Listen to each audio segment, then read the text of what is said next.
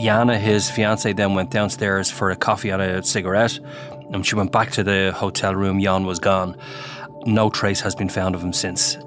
Jon Jonsson, a father of four from Iceland, was visiting Dublin for a poker tournament when he walked out of his hotel and disappeared. The last image of the 41 year old Jonsson is captured on CCTV as he strolled along the busy road near his hotel. That was on a bright Saturday morning, February the 9th, 2019. His family have been tireless in their search for answers. No, I don't believe he's alive. And for my part, I know he didn't run away. Of course, somebody knows something. And if it's in 30 years or 10 years or now, I think it will be solved. The disappearance of Jonsson is a highly unusual missing persons case for many reasons, but perhaps Gardaí are nearing a breakthrough as they search a park near where he was last seen. The Gardaí in recent days have been searching in Santry Park. This has involved, you know, uniformed Gardaí, Gardaí with cadaver dogs, the Garda Water Unit, and so on. This is in the news from the Irish Times. I'm Bernice Harrison. Today, are Gardaí any closer to solving the mystery of Jon Jonsson's disappearance? I speak to Irish Times security and crime editor Conor Lally.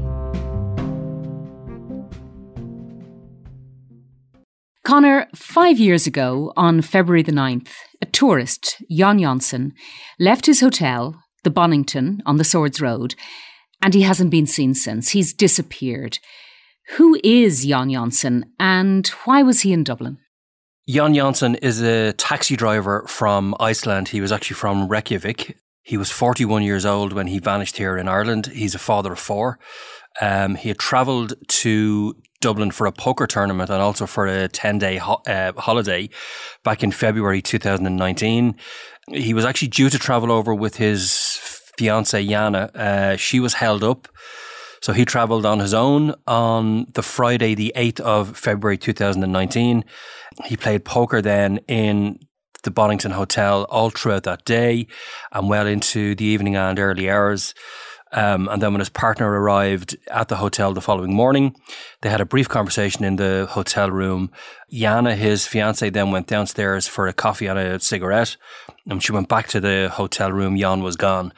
And basically, no trace has been found of him since. He was reported missing very quickly, um, and a Garda investigation began. What did that investigation look like? Yes, so he was reported uh, very quickly. He had he had actually organised for to travel to Ireland with some other people from Iceland. Um, so there was a group of them here. Uh, poker, as I say, was going to be part of it, and then they were also going to have a holiday. Um, so Immediately, he was reported uh, to the Gardaí. Obviously, statements were then taken from people he was with, you know, his partner, hotel staff, um, other people he had been interacting with at the hotel the previous day. The guards also did things like, you know, uh, harvested CCTV from both the hotel and from uh, cameras close by. Uh, they did things like appealing to taxi drivers, appealing to anybody who may have seen him uh, leaving the hotel to come forward. Uh, but really, none of those appeals have yielded anything um, that will shed any light on what happened to him. And what did the CCTV show? So the CCTV from the hotel obviously showed him leaving the hotel at around 11 a.m. on the Saturday morning. He then, you know, walked out of the grounds of the hotel. He turned right and he walked up Swords Road towards the uh, crossroads with uh, Collins Avenue. As he was walking up towards Collins Avenue, he past Highfield. It's a kind of a nursing home, and there's a CCTV camera at the exit there that picked him up walking past the exit. And literally, that's the last sighting that anybody has of him. You know, no other CCTV images have picked him up. No taxi drivers have come forward to say that they, you know, collected him from the street and brought him somewhere. Those CCTV images from the hotel and from Highfield Nursing Home are the last trace of Jon Jonsson. Conor, almost immediately he went missing. There was a search by a huge number of volunteers. There were several Icelandic people involved. There was a massive poster campaign. Anyone who was around that area of Dublin's north side in, I, I don't know, the year, a year and a half after will have seen the posters, but, but, but nothing. That's right. I mean, there was a very, very uh, significant campaign. You couldn't escape his image. I mean, it was absolutely everywhere. He was a Liverpool soccer club fan as well. And there's a kind of a shrine that has been maintained to him at the junction of Swords Road and Collins Avenue, really for the last five years. People will bring, you know, Liverpool scarves there, jerseys and hats, and they're changed over quite often. So, you know, this case was really one that received a lot of publicity at the time uh, Jon Jonsson's family really got organized. They got the word out there. They were obviously terribly upset. He is a father of four. He hadn't ever done anything like this before. There was no evidence of any, you know, history of self harm or going off on his own or anything like that. So this was completely out of character, completely out of the blue. Um, the family mobilized very well here in Ireland. They got, you know, the Gardaí involved, the media involved. They were willing to go in front of camera, talk to journalists and so on. So really through their work and their willingness, I guess, to engage with the media, this is a case that has been very much in the news, um, and particularly every anniversary, you know, family members will come here or the guards will launch an appeal. Um, so it's not one of these cases that has faded away. It has endured, and indeed, the family were back in um, Ireland last week uh, on the fifth anniversary of Jon being last seen alive. And again, they were, you know, launching a public appeal with the Gardaí, just asking for people to come forward and so on. So they're a very engaged family. They're a very capable family. Um, it's big news in Ireland and it's also really big news back home in Iceland. I mean, the population there is only around 400,000 people. So uh, for a very unusual case like this, somebody comes to Ireland and literally vanishes. It is highly unusual. It's front page news over there, still five years on. Um, everybody knows about it. So, as I say, a big case here and a big case back home. That road, Conor, it leads out to the airport. Uh, I mean, it's probably one of the busiest roads in the country in terms of buses and taxis. So, why wasn't there more sightings of his movements? It's a very straight road, it's a main road, it was daytime. Why not? Yeah, I mean, it is a very strange one. Um, it was a Saturday morning, as you say. Um, again, that's the main airport road in and out of the city centre. A lot of taxi drivers who would have dropped people off at the airport would maybe be, you know, looking for fares on their way back in. And really, 24 hours a day, there'd be quite heavy traffic there. And certainly when the guards launched an appeal, which was quite extensive really at the time, you would have expected somebody to come forward and say that they saw him, but nobody did. Um, a few people have come forward and you know they've they said that they saw people who kind of resembled him and so on. None of those sightings have been confirmed. And as i say really taxi drivers were the big appeal at the time mainly because they could have picked him up off the street outside the hotel but also because a lot of them would have dashcam cameras in their cars. And this is very you know useful evidence for the guards. It would at least allow the guards to know did he ever reach the crossroads with Collins Avenue? Then where did he go? Did he keep going straight? Did he turn left? Uh, did he turn right?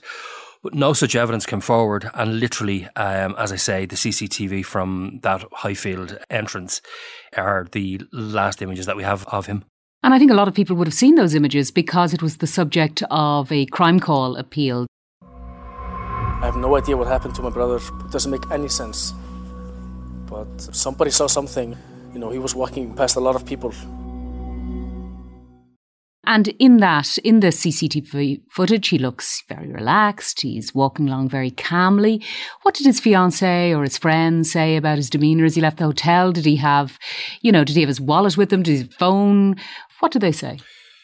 He left the hotel, you know, obviously wearing the clothes he was in. He had a jacket on. He had payment cards as well, but his bank accounts haven't been used uh, since. Um, he left things like his passport and his bags and so on in the hotel room. As I say, he had been playing poker all through the previous day and into the early hours of the morning. And he'd lost several thousand euros during those poker games. So obviously that day did not appear to go well for him. But he was a poker player. That wouldn't have been too unusual. People win, they lose. That's right. People do win and lose, but we understand that he had access to about 4,000 to 5,000 euros and he lost a substantial quantity of that. Um, and then his partner arrived in. They had been due to, as I say, travel with each other the previous day, but she got held up. So he had had a bad day the previous day. Now, whether this has any bearing at all on what happened to him, we simply don't know. I suppose one unusual feature is that his partner had just arrived and yet he then left the hotel without, you know, telling her he was mm. going or anything like that. So again, I, I think that's an unusual factor as well. He had no family in Ireland. He had no friends here. He'd never been to Ireland before. So this was a completely new and strange place to him. Again, I think many people would think walking out of a hotel in a strange place, you know, where you've no contacts is odd. Certainly, the investigation carried out by the guards in the first years after um, he vanished um, didn't throw up anything. Well, in the absence of a body or further sightings, several theories have emerged about what may have happened to Jonsson. now, I should say, of course, that the Gardaí, they haven't put forward any theories, but others have. What are the main ones that are floating around? Well, I suppose, you know, for several years now. I mean, one theory has been that he was obviously low on cash and that he left the hotel somehow to access, you know, more cash. Um, you know, was this to try and meet somebody to get a loan off them or something like that? And that that kind of interaction may have, you know, drawn him into harm. Um, but that is just a theory. Now, some of these theories have been put forward in correspondence has been received by the Garda investigation team in Ballymun Garda Station. One of them, um, one piece of correspondence was received quite some time ago. And then another was more recent and was received through a priest in the general area of, uh, you know, Whitehall, uh, that general area. And on the basis of the information in that correspondence, which I understand was fairly vague, but on the basis of the information there, um, the Gardaí in recent days have been searching in Santry Park. That's this, nearby. This is relatively nearby. I mean, obviously, Jon Jonsson was on foot. If you were going to walk from the Bonnington Hotel to Santry Park, I mean, it would take you probably a half an hour, maybe a bit more. Um, so, you know, it's in the general area, but it's a bit of a walk. Gardaí have uh, been carrying out searches there for the last few days. Um, this has involved, you know, uniform Gardaí, Gardaí with cadaver dogs, the Garda water unit, and so on. It's it's a it's a fairly large park uh, right beside Santry Stadium um, and close to Omni Shopping Centre and there'd be a river there and several lakes there, um, and there'd be a fairly dense uh, wooded area as well. So the terrain there to search would be quite hard to search. But as I say, that search has, you know, was going on in the last few days. It's definitely for human remains, um, and possibly, you know, some other things like clothing, anything like that. But certainly that search has been underway on the basis of what the correspondence that the Gardaí have uh, received. Or the guards have urged the people who sent in those notes to contact the investigation team. We understand that hasn't happened as of yet. So really it's just a question now, the Garda investigation team taking up the notes and just really acting on every bit of information uh, that they have available. Coming up, I continue my conversation with Conor Lally after this short break.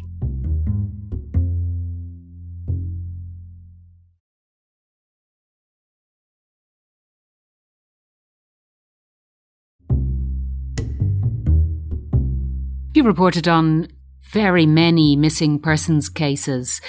I'm sure it's quite usual for Gardaí to receive anonymous notes and tip offs that are frankly crackpots. You know, uh, how, how do they sort that out? What made them think that actually this is, is worth pursuing? We'll go to Santry. Well, I suppose the answer is it's very hard for them to sort that out. When you don't know the person who's contacted you, you know, it's very hard to it's very hard to know are these people in the know? Do they have insider information? Are they just people who've become obsessed with the case, you know, through the media maybe? Um, and all those options are obviously open. But I think if you look back at some of the historic uh, cases in Ireland, particularly some of the women who disappeared, you know, 20, 30 years ago, when fresh inquiries were carried out, when cold case reviews were carried out, it was established that there was information there that wasn't properly acted upon at the time. So I suppose, you know, the Gardaí are trying to close off those avenues now. They don't want a lead that comes forward now, even if they can't really check whether it's accurate, who sent it in, and so on they will check out these things just to be sure that it's not going to come back and, you know, haunt us in five years' time, 10 years' time. So they will act on it. But certainly they're carrying out searches. You know, they have been uh, carrying out searches in the last few days based on information from a source that they don't know, based on information, and they really don't know if it's credible or if it's random or who it's from. Now, as you say, his siblings have been to the fore in keeping this case alive. And Anna and David, that's his brother and sister, they, they've been in Dublin to mark the fifth anniversary to get attention for the case again. Is there any link then? Because it does seem oddly coincidental, is it? That this is the week then that the Gardaí start searching a site? No, I don't think it's a coincidence. I think this would be planned and it would be planned to keep the case really in the news. Obviously, they held the press conference last Friday. That was the fifth anniversary. And then the family stayed on, and then the searching began then two days later, basically. So this would have all, you know, it was all a planned, um, you know, program of events, if you like, over the course of a week. Um, the Gardaí, as I say, have had this information in the notes for quite some time, and the searches were prompted by that information. These searches would be planned for quite some time. They wouldn't like receive a note and then run off that day. They talk about it, they try and examine it, they'd appeal to the person who wrote it to come forward and so on. And then after a period of time, they'd go and do a very planned uh, search with, you know, various components like, you know, as I say, Garda dog handlers, the underwater unit and so on. The searches are going on, but as you said earlier, I mean, a lot of these cases would involve searches, and I have been to many, many searches all over the country, and they might go on for a week, and people's hopes are, you know, increased only for absolutely no evidence whatsoever to be found. Um, now, we don't know that that's going to be the case here. Uh, the person who sent the letters to the guards may know all about this case, and they may know exactly what happened to Jon Jonsson. Or they may just be a person who is obsessed with the case through the media and for whatever reason uh, contacted Gardaí. Well, his siblings this week, they say that they really feel he's dead. Uh, they, they don't have much hope that he's alive. I suppose because of his character, they know him, uh, there's four children, they know his life, his lifestyle. But it's a very unusual case, isn't it, Conor? It is a highly unusual case. I mean, eh, certainly Gardaí believe that he's not alive and Gardaí believed that he very likely died on the day he was last uh, picked up on those uh, CCTV images. Now, the question is did he take himself away and die at his own hand, or did he meet with foul play? Was he murdered? Um, and that is just the unanswered question, really, here. But certainly, Gardaí that I've spoke to have literally no hope at all that he is alive. They just believe he is dead, sadly when a person's bank cards and so on aren't aren't you know used even in the hours after he's last seen alive, that's not a good sign. And again, even if he had some contacts here or he'd been here before, but he was in a completely new country, hadn't been here before, didn't use any of his money, you know, after he vanished. So these are not good signs. Uh, the fact that he lost thousands of euro the previous day is not a good sign either. Um, I get that people who regularly play poker tournaments are used to winning and losing, but he he had arrived here with about four or five thousand euros, and it was nearly all gone within twenty four hours. So that's not good. That doesn't mean that that was a factor in what has happened to him, but the Gardaí I know are concerned about that. And as I say, they have very, very little hope, if any, that Jon Jonsson is alive still. Conor Lally, thanks very much. That's it for today. For more of Conor Lally's coverage of this story, subscribe at irishtimes.com forward slash subscribe. I'm Bernice Harrison. This episode was produced by John Casey. In the news, we'll be back on Monday.